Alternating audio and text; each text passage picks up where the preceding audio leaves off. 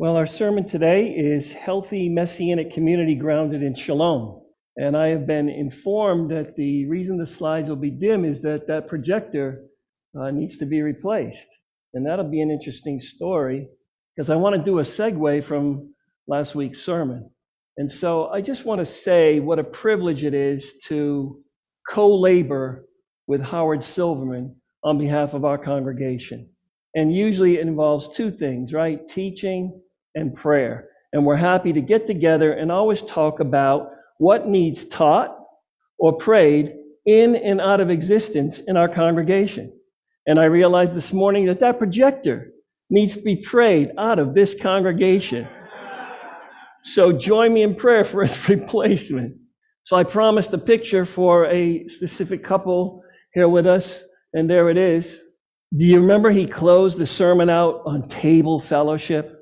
And I just want to tell you something about that guy that we lost right there, Jerry. You know, about three months before Jerry passed, we were here, uh, or, or yeah. So we were together, and I was walking down the hallway. So that had to be before the pandemic, right? This story goes back to before the pandemic. Um, the sermon had just finished, you know, the service was over. I was walking down the hall. Jerry was coming this way, and I was all caught up in thought. And Jerry stopped me. He said, Henry. I said, What? He goes, Come here. He goes, Do I exist? You just walked by me? And I said, Jerry, let's go in the coat room. So we went in the coat room. I said, You know what it's like for me? I said, I listened to the sermon. I listen to what Howard said, and I think about all the ways that has to flow into teaching or prayer to bring the congregation to the next place. And so I am consumed with that. It's possible that I could walk by and not even see you. Remember, Paul said, besides all these things, I am what? It's, it's, the, it's the burden of what needs to happen, where we need to go, that we carry with us. And so sometimes that was misunderstood as not having people skills. Trust me when I say, if I ignore you, I'm consumed. So just hit me or something, wake me up, and I'll be rescued from, from where I was. Um, but this is a beautiful example of our congregation in table fellowship, even though it's a holiday. And so I want to talk about true table fellowship. And there's an essay in the Anchor Bible Dictionary, ABD, by Dennis Smith, that is so lovely. And Howard definitely is, has been working and has worked that material with us, but will continue to do that. Eating together in the ancient world created a tie or a bond among those at the table, which in turn created an ethical obligation toward one another. And in the scriptures, this goes all the way back to ratification of a covenant in the Tanakh. I'll have to check to make sure that we're on the right page from time to time. So we're using a little new system here. So bear with me. But the key point here is that the chief social function of shared meals by God's people before and after the coming of Yeshua Messiah was to inculcate community identity. That we are the people of God or that we are now the people of God in Messiah Yeshua. Notice how all these graphics are actual graphics of us. This is such a beautiful table. And know that when Yeshua shared a meal with someone, he provided them with a foretaste of the messianic banquet of Isaiah 25, 6 and following.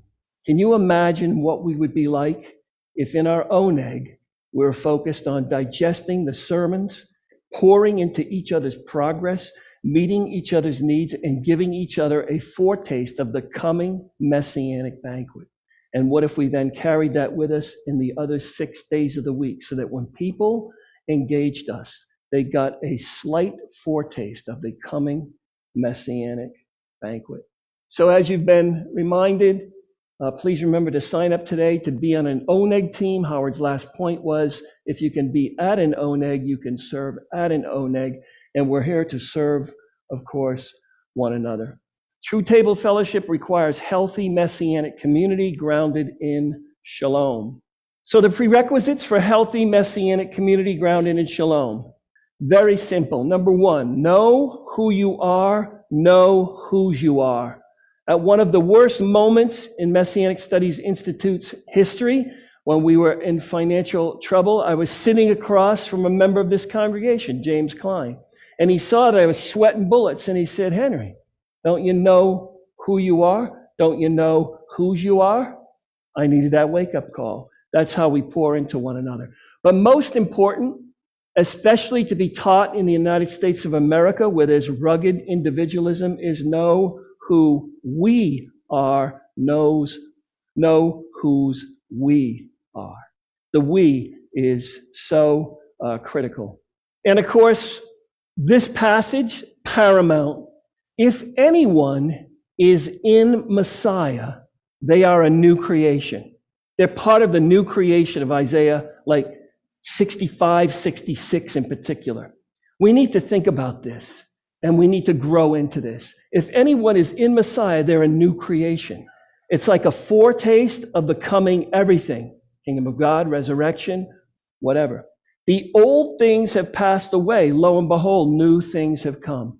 So that means we're in the great need of old things that are not the new creation, that are actually in us or a part of the dynamics of our relationships. We need those things to pass away and then participate in the new things that have come. Secondly, we need to allow ourselves to be transformed. This verse, or these verses, um, Romans 12, 1 through 2, should read something more accurately like this Therefore, I exhort you, brothers and sisters, there you go. Therefore, I exhort you, brothers and sisters, by the mercies of God, to present your bodies, our persons, as a sacrifice, living, holy, and pleasing to God, which is your reasonable or rational service, not spiritual. That's a mistranslation there. It's the only rational thing you can do given the first 11 chapters of Romans. And then it says what? Do not allow yourselves to be conformed to this present age. Do not allow yourselves to be conformed to this present age. There's a great paraphrase of it that says, Don't let this age squeeze you into its mold, but allow yourselves to be what? Transformed by the renewing of your mindset, like the way you think and therefore the way you speak, act, behave, live, be. Allow yourselves to be transformed by the renewing of your mind so that you may figure out what the will of God is, what is good and well pleasing and perfect. Know that we are called not to a religion as a compartment and component of life, but to a holistic worldview and way of life. It all starts in Genesis 18, 17 through 19. The Lord, Yod said, Shall I hide from Abraham what I'm about to do, seeing that Abraham shall surely become a great and mighty nation, and all the nations of the earth shall be blessed in him? Understand what we're called to. It's Jewish particularism with a universal horizon involving all nations that never changed in the new covenant. It only got more fully realized. So it's all about Jewish particularism with a universal horizon involving all nations. That's what we're involved in. That's God's history and how he chooses to work in that history. And then he says that, of course, seeing that Abraham shall surely become a great and mighty nation, all the nations of earth shall be blessed in him. For I have chosen him for what reason? That he may command his children and his household after him to do what? To keep the way of the Lord, the Derek Adonai. How? By doing righteousness and justice. It's all about a people who are doing what is rightly expected in all relationships and in all situations. That's what righteousness is so that Yodevavhe may bring to Abraham what he has promised. And then we need to be holistic in the covenant of shalom. Excuse me. The Aaronic benediction, unbelievable, can never be taken for granted. Speak to Aaron and his sons, saying, Thus you shall bless the people of Israel. You shall say to them, notice it's the people, it's the people, it's the group, it's the community. May the Lord bless you, the community, and keep you, the community. May the Lord make his face shine upon you, the collective whole, and be gracious to you, the collective whole. May the Lord lift up his countenances, panim is plural, boy, we'll have a sermon on that someday, upon you and give you not just peace, that's one small piece. Guess what? Peace is one small piece of shalom. So when we say this, we really should be saying, and give you shalom, because it's the whole Megillah that's being uh, blessed upon you at that moment in the Aaronic benediction. There it is, right? Very good. So there's our Aaronic benediction. And so, do we know what we are saying? Do we know what we are saying in the Aaronic benediction? If I just pulled the majority key words for the meaning of shalom in the time period, it would be something like this. May the Lord, Yod lift up his faces upon you, the collective whole, and give you, the collective whole, what? Wholeness, completeness, soundness, sufficiency, satisfaction, harmony, peace, etc. That is what we're looking to manifest in a flesh among us as a community. May the weight of the meaning of the word shalom forever change us today when we do the Aaronic benediction with, with the kids underneath, but to the whole community. May we never be the same in our understanding of shalom. And then may we grow into it as a community. Yeah. So there are implications here for our thinking, speaking, doing, behaving, living, and being.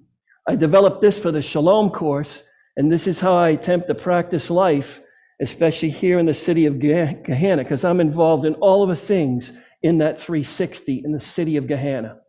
Blatantly, always as a self and community who's a new creation in Messiah. And I bring that to bear on all, every aspect of life I get involved in, and that's what we're to do.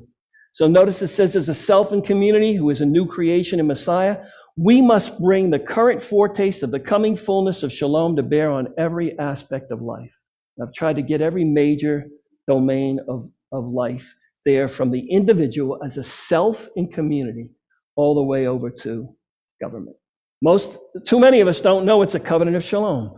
Look at this verse from Isaiah 54:10. Though the mountains move and the hills shake, my chesed will not be removed from you, and my covenant of shalom will not be shaken. Says the one who has compassion on you, Yod He Vav He.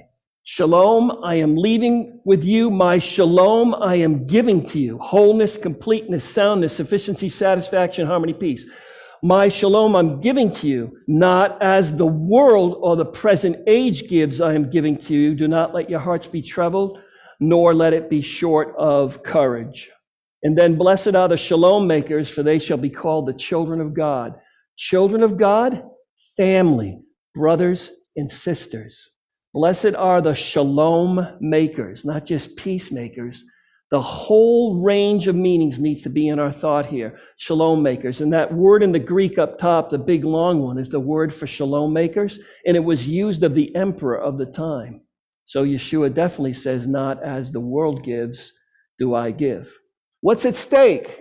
When it comes to the faith, many well intended Messiah followers understand it in limited terms as a church view, or a synagogue view, or a spirituality view or a religious view or a God view, but not as a comprehensive, all embracing, holistic worldview and way of life. But a holistic, comprehensive, biblical worldview and way of life has a mysterious way of opening up the parameters of the Bible so that Messiah followers might be delivered from a fishbowl sized religion or faith into an oceanic, messianic worldview and way of life. Get the picture? Is that stunning? This ocean, I wish you could see that in full brightness when that gets answered. This picture will take your breath away. It's done by Stephen Koppel of Expressions Gallery on Cape Cod, uh, where we're from, where I am from.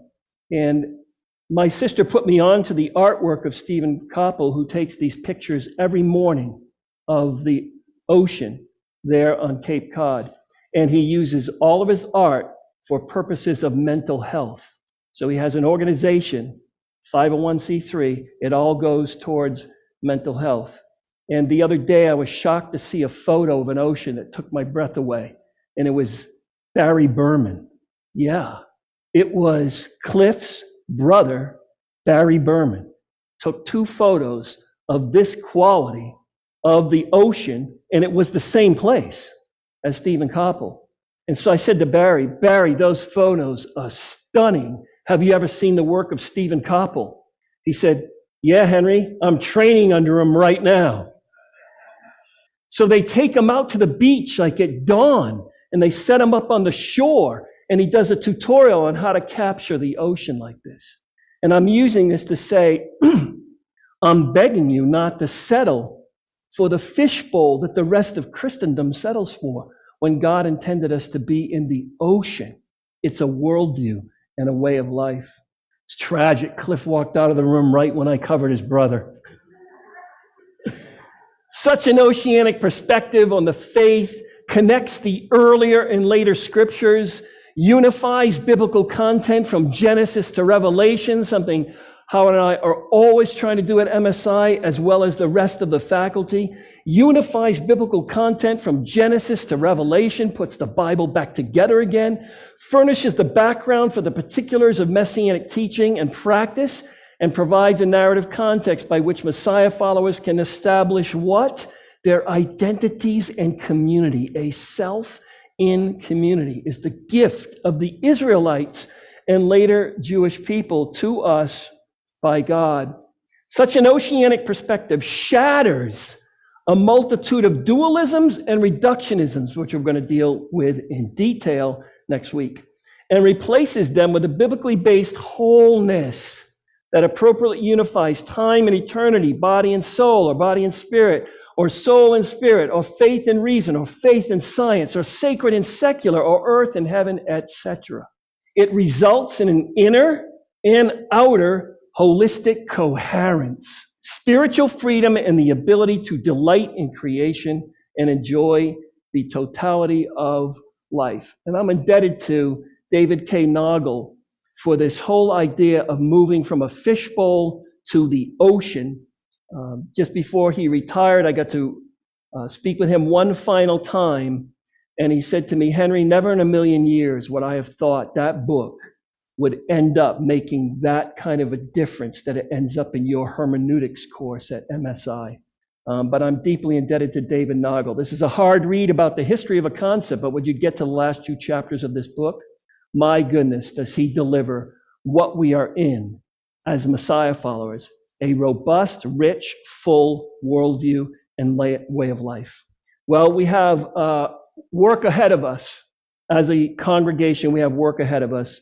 And what is that work? So, our key passages in this sermon come from the book of Philippians. Therefore, my beloved ones, just as you have always obeyed, not when in my presence only, but now much more in my absence, continue to work out your own salvation with fear and trembling, or it could be reverence and awe.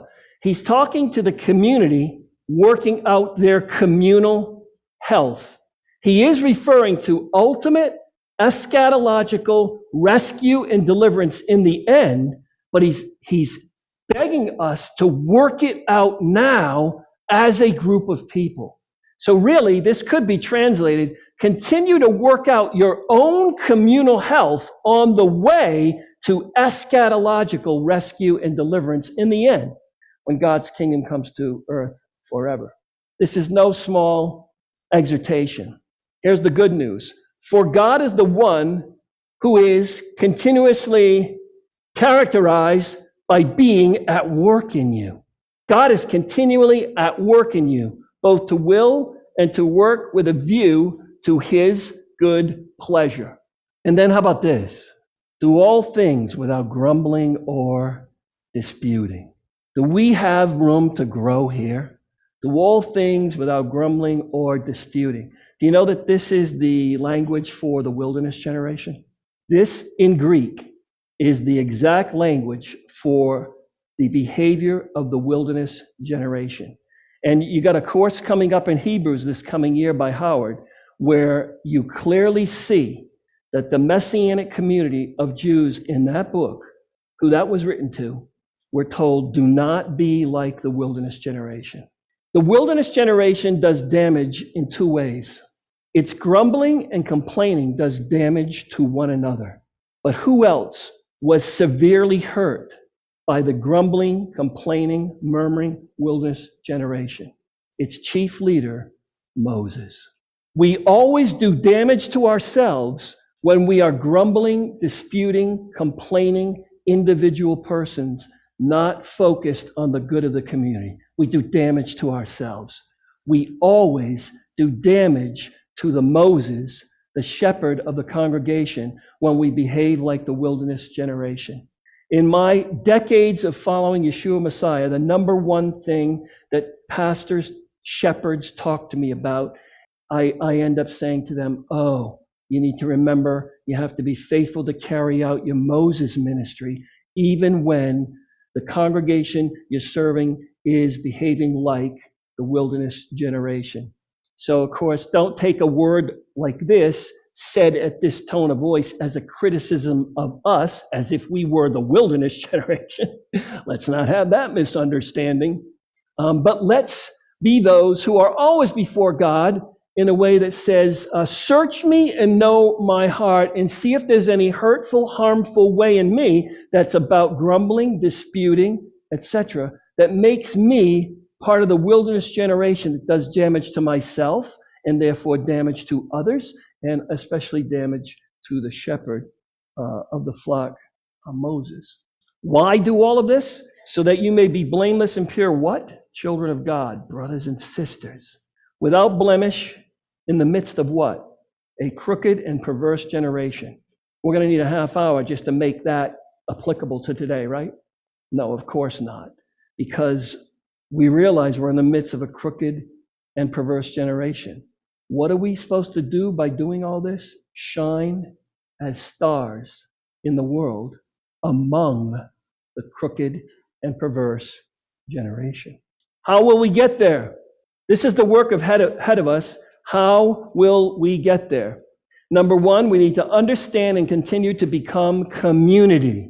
And I will challenge us today with perhaps the ways we do not yet understand or are community. And number two, we need to overcome U.S. radical individualism. That'll be our sermon today.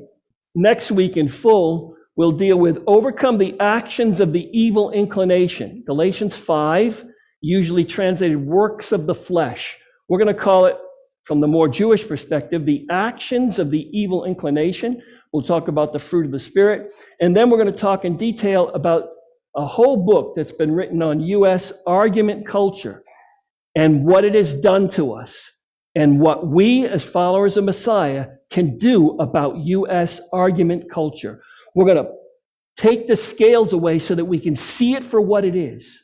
And then we'll even talk about how everything's been reduced to two sides for everything. Which side are you on? As if there wasn't 360 degrees, but just two sides. We're going to deal with that in detail um, next week and attempt to fix that as Messiah followers. But today, our emphasis is on understand and continue to become community and overcome U.S. radical individualism. Deuteronomy 9:10. And the Lord gave me the two tablets of stone written with the finger of God, and on them were all the words that Yod-Heh-Vav had spoken with you on the mountain out of the midst of the fire on the day of the what? The assembly, the gathering. Uh, this is the word kahal in Hebrew, the assembly, the gathering, kahal. It's translated always in the Greek with ecclesia. That is why it was so critical that we engaged the work of uh, Ralph Korner on Ecclesia, the book that he wrote before the Revelation book, is even more important because it restores to us what is Ecclesia. And so, assembly. This is like the assembly of God's people here, yes? Check out how the word's used here. Scary.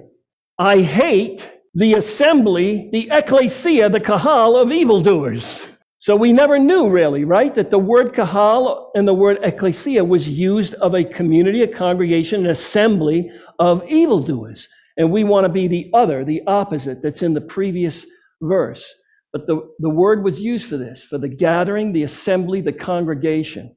And then we have this statement I tell you, you are Peter, and on this rock I will build my ecclesia, my kahal. The kahal, the ecclesia of Yeshua. And the gates of Hades will not hold up against it. We will, in fact, overpower the forces that are against it. So here I just make this point to say the word ecclesia, the word kahal, always referred to like the gathered people, like the group that gathers up front here when the Torah is being read. That's the assembly, the congregation. But what happened in the days of Philo of Alexandria, Egypt, that Jewish person, he took the word ecclesia and he applied it to the community when they were not assembled. So it became a permanent designation for us when we're not gathered together, we're back out doing whatever in the days of the week. Ecclesia became a designation for us permanently as a community. That's very important to us. That's who we are. And Paul followed suit, and John followed suit. And you see that in Revelation 1:11. Write in a book what you see and send it to the seven ecclesiais communities the seven ecclesiais, the communities of Messiah followers. We need to grow into the meaning of ecclesia and kahal again in a way that the world sees something different in us that they see than they see in other people. We need to reinstantiate ecclesia. That is, give the world a new real life instance of ecclesia so that when they see us, they don't see the wilderness generation. They see a group of people that transcends all the issues of the us versus them. Which side are you on? United States of America. So we need to do some overcoming. Did you ever realize that all seven letters to the seven ecclesiais in Revelation end with the person who is characterized by overcoming? Each community had something distinct they needed to overcome.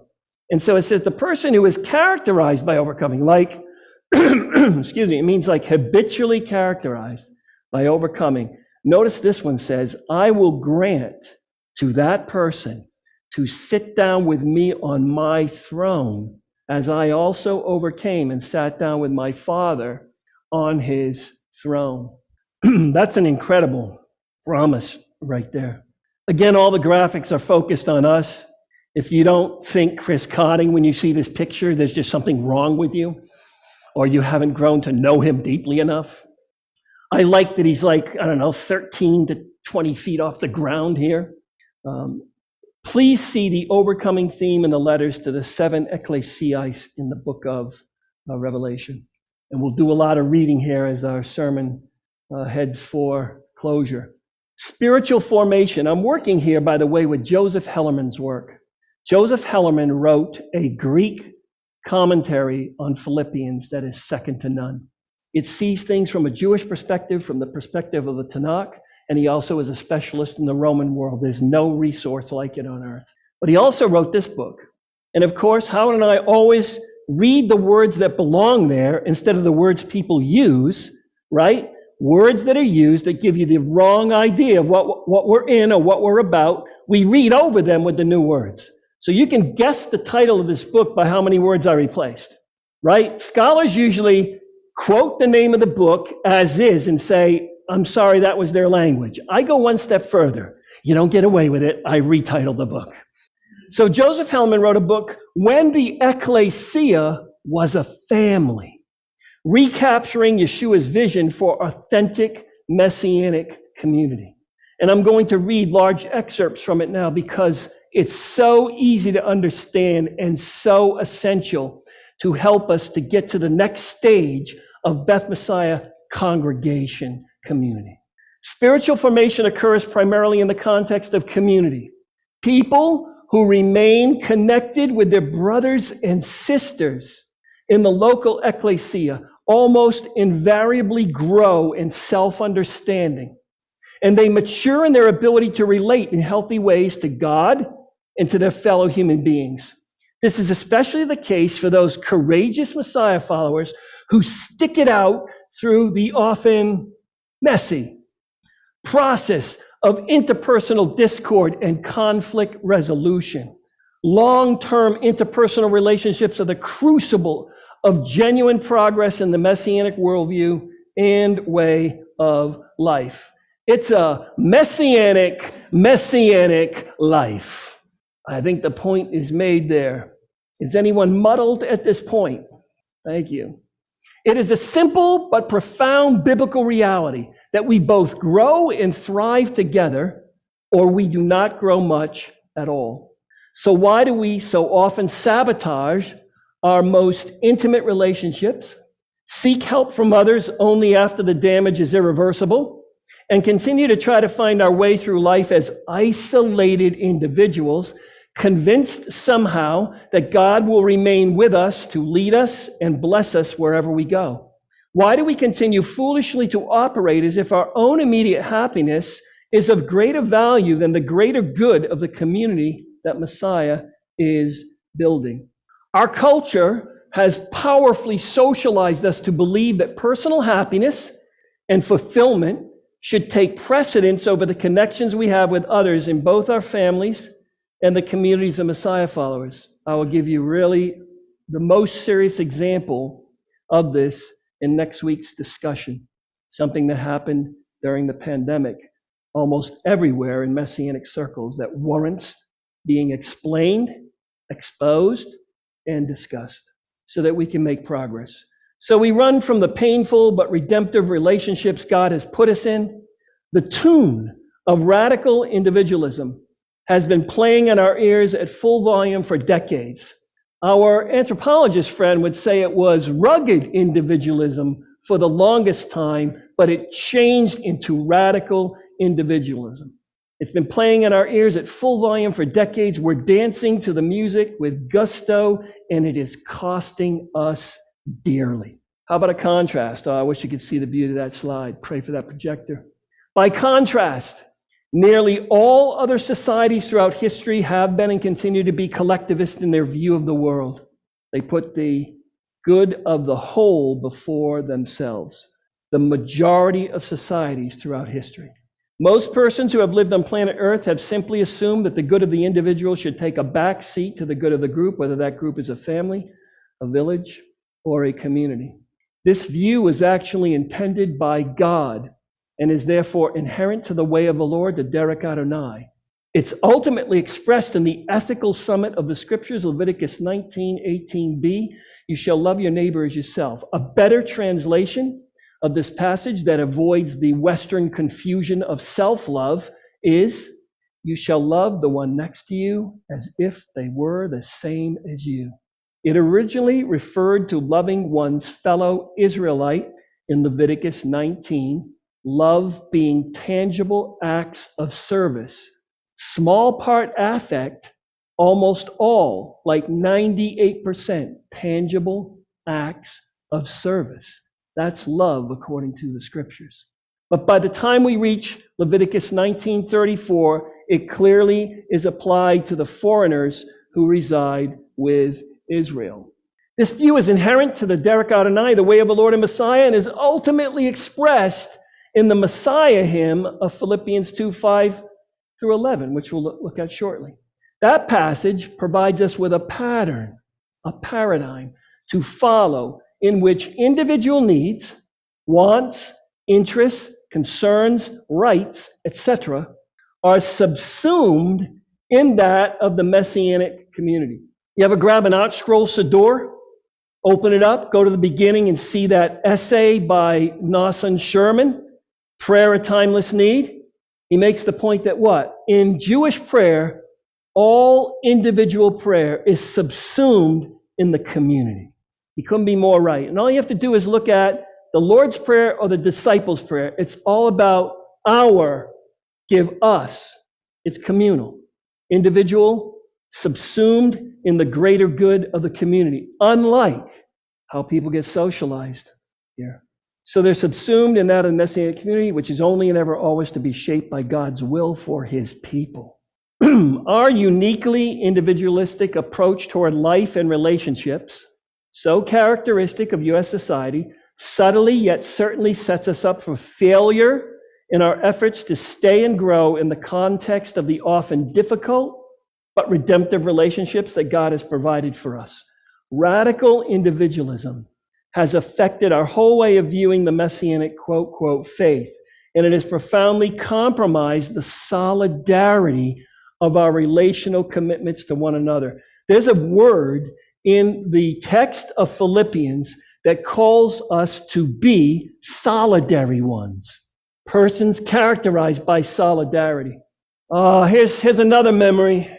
Huh? Boy, do I miss this guy. There's a Jew and a Gentile in solidarity. What is solidarity? Godly solidarity, biblical solidarity, Tanakian solidarity. New covenant scriptures, solidarity. What is it? A holistic unity of interests, responsibilities, objectives, and standards in the community. Not what I want, not what I need. What is the good for us as the people of God who are a new creation in Messiah? The world in which Yeshua and his followers lived was a distinctly strong group culture in which the health of the group, not the needs of the individual, received what? First priority. We're not saying forget the individual. We're saying first priority. And the most important group for persons in the ancient world was the family. So it's hardly accidental that the writers of the New Covenant scriptures chose the concept of family as the central social metaphor to describe the kind of interpersonal relationships that were to characterize those early messianic communities. Um, it's been thought that perhaps the Messiah followers are the first ones that turn blood relations of brother, sister, mother, father to non blood relations. So think of that verse in the Gospels, right?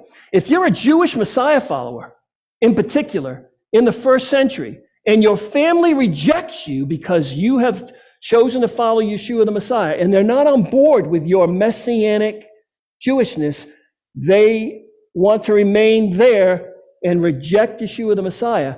There's a verse on that, that you inherit a hundredfold mothers, fathers, brothers, sisters, houses, lands. Mikasa e sukasa. That's Tanakian. Yeah, my house is your house. Oh, we need to be more those who understand that passage so that we all pour into each other's lives and nobody gets stranded because we're, we're busy being rugged or radical individualistic, like I was told many times at the hardest moments of MSI. Suck it up and pull yourself up by your bootstraps. That's not messianic. There is, in fact, no better way to come to grips with the spiritual and relational poverty of U.S. individualism than to compare our typical way of doing things with the strong group, surrogate family relations of the early Yeshua movement. They had these things called love feasts. Think of love, tangible actions of service. Feasts where they're eating together and everyone is seeing to the needs of everybody else. In fact, think about the passage in First Corinthians that Howard always cites when we do Messiah's table. To not discern the body properly doesn't mean your personal body. To not discern the body properly is to not discern the group of people, the community properly.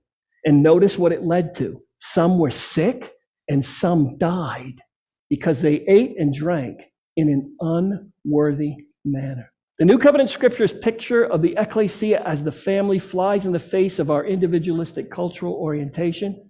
God's intention is not to become the feel good father of a myriad of isolated individuals who appropriate the messianic worldview and way of life as yet another avenue toward personal fulfillment and happiness.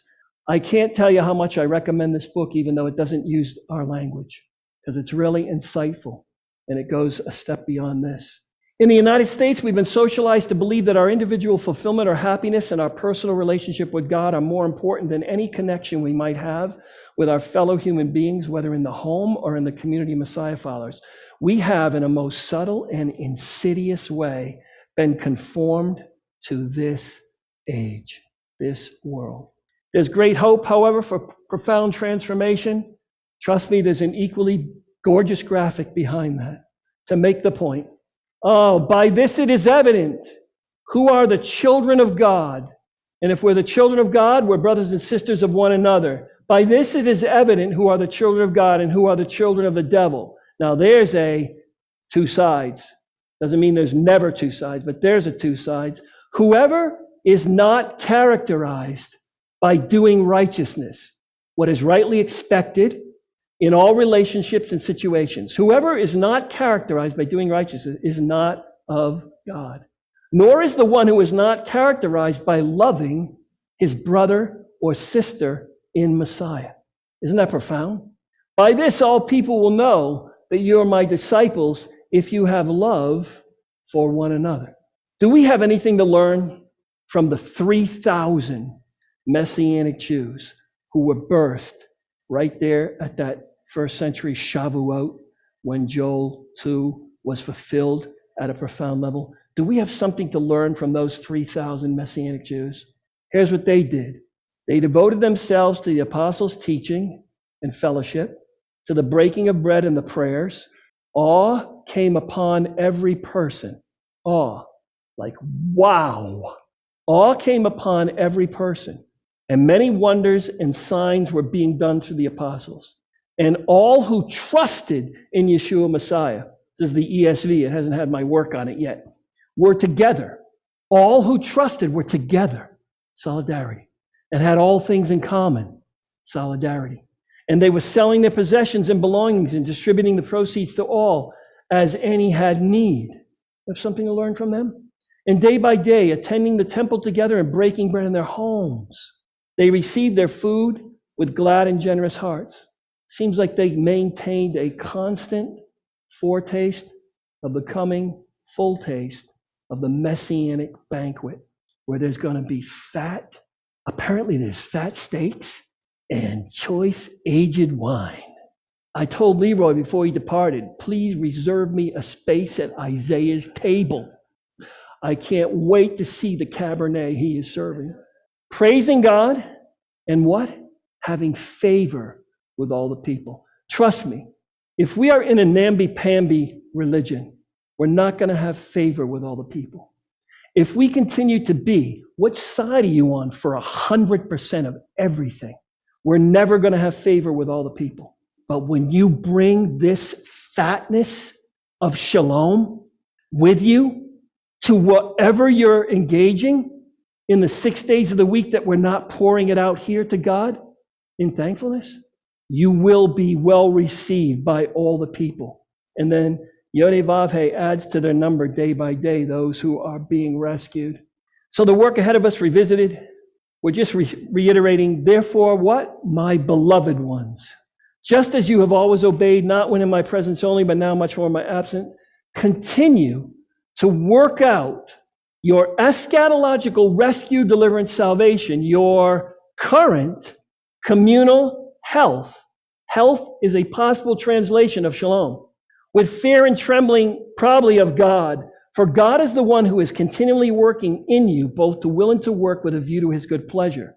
Do all things without grumbling or disputing, so that you may be blameless and pure children of God, without blemish in the midst of a crooked and perverse generation, among whom you shine as stars. This is all grounded in the previous section, so we have to add it. Therefore, if there's any exhortation in Messiah, if there's any comfort of love, if there's any what? Participation in the Ruach. If there's any participation in the Ruach if any affection and compassion, make my joy complete. How? By thinking the same way, worldview and way of life, solidarity, having the same love, actions of service to one another, persons of solidarity, we've already defined, intent on the one thing, which is likely having the mindset of Messiah. Do nothing out of selfish ambition or exaggerated self conception, but in humility, a whole brand new book has been written on humility and how Paul coined a term. You'll be hearing about it. But in humility, consider others as more important than yourselves. Consider others as more important than yourselves. Each of you should look out not only for your own concerns, so no self abuse or lack of self care, but look out not only for your own concerns, but the concerns of others. Ultimately, what, we should, what should we do? Have this mindset, this worldview, this attitude that then flows into speaking, thinking, doing, being, living. Have this mindset in yourselves, which was also in Messiah Yeshua, who, although and precisely because he existed in the form of God, did not consider equality with God as something to be exploited. Nero, who was called God, exploited that status. Yeshua, who was actually God, did not exploit that status. And we can explain, if you're interested in a Greek course, why that should be translated exploited there. But on the contrary, he divested himself. He divested himself of what? Being clothed in glory and took the form of a slave. He went from the highest status to the lowest status in the world, the highest status in the heavens to the lowest status in the world.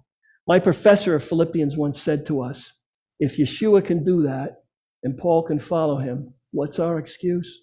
He asked that question three times. He came into existence in the likeness of human beings, and being found in appearance as a man, he humbled himself by becoming obedient to the point of death, and death by the means of a cross. Talk about acts of service for the other. Well, I have two closing slides. Cliff, I already covered your, your brother, uh, so they'll fill you in on that one. But I close with two motivational songs from the psychedelic era. If Paul can quote the pagan poets, I can quote the psychedelic music. And the point is that this, that in 1969, when these two albums were released, we immediately went to the local place and got them, brought them home, put them on the record player, and we listened to them, you know, endlessly. And the thing that struck me, because since 1969, that song has not got out of my being. And since 1969, the other song has not gotten out of my being because it's all what should be, and it's in a song. And so I urge you to listen to He Ain't Heavy, He's My Brother today. I remember my brother saying a few weeks ago, I was humming it or something. He goes, Now I can't get it out of my head. Well, it'd be a good thing not to get out of your head. If I'm laden at all, I'm laden with sadness, that everyone's heart isn't filled with the gladness of love for one another. So check out, it was made uh, famous by the Hollies. They did not write it, but it was made famous by the Hollies in 1969. And then one of my favorite songs of all time is Crystal Blue Persuasion unless you think it's about the crystal, whatever acid things from those days. Um, Tommy James was interviewed, and he said, No, that's straight out of the book of Revelation, that, that river, river of living water flowing from the throne. It's, it's crystalline, it's crystal blue. And I was persuaded by the good news. So crystal blue persuasion has to do with the book of Revelation and the good news of Yeshua Messiah. And then he sings, maybe tomorrow when he looks down on every green field, ooh, ooh, in every town, all of his children in every nation, there'll be peace and good brotherhood. Yes? Oh man, only at Beth Messiah can you get a psychedelic sermon. And Howard said, never hold back on things like that. So I was faithful not to hold back this time. Um, usually, you know, you're told if you're a Gentile uh, Christian uh, pastor, you should end your sermon with three points. So um, here are 12 twice. Yes, you understand the reason for 12, and you know that I follow the one who came to give life and give it to you more abundantly. Here's a more abundantly conclusion. Practice table fellowship. Sign up for an ONEG team. Know who and whose we are. Allow yourselves to be transformed. Disallow compartmentalized religion. Have a holistic worldview and way of life. Opt for the ocean over the fishbowl. Be in the covenant of shalom. Be a shalom maker. Work out our communal health. Know that God is continually at work among us. Don't be the wilderness generation. Be the children, the family of God. Treat each other as brothers and sisters. Wake me up when I'm focused on where we need to go and I walk by you and it seems like I ignored you. Shine as stars in the world. Understand community. Continue to become a community. Be a self in community, in solidarity. Overcome U.S. radical individualism Overcome the focus on self, what me, myself, and I demands and wants, what my rights are. Be the ecclesia Yeshua is building. Continue from messianic, the messianic, and flesh the mindset of Yeshua Messiah. Love one another in acts of service. Be other centered, but take care of yourself. Amen. Let us pray. So, Avinu Malkeinu, our Father, our King, we present ourselves to you afresh, and we thank you that you are at work among us, and we give you permission to work in us, to search us and find any harmful, hurtful way in us, so that we could grow into the community that you constituted us to be. Thank you that you called a people. Thank you that the word ecclesia uh, translated kahal and became a permanent designation. We want to be those who reflect you, reflect Messiah, do acts of service for one another, and shock the world with our behavior that's not like anyone else. Where Jewish persons and persons from every nation get together, don't have a problem with one another, and make a difference in this world and give the world a foretaste of what you are bringing here forever. This we ask in the name of Yeshua HaMashiach. Amen.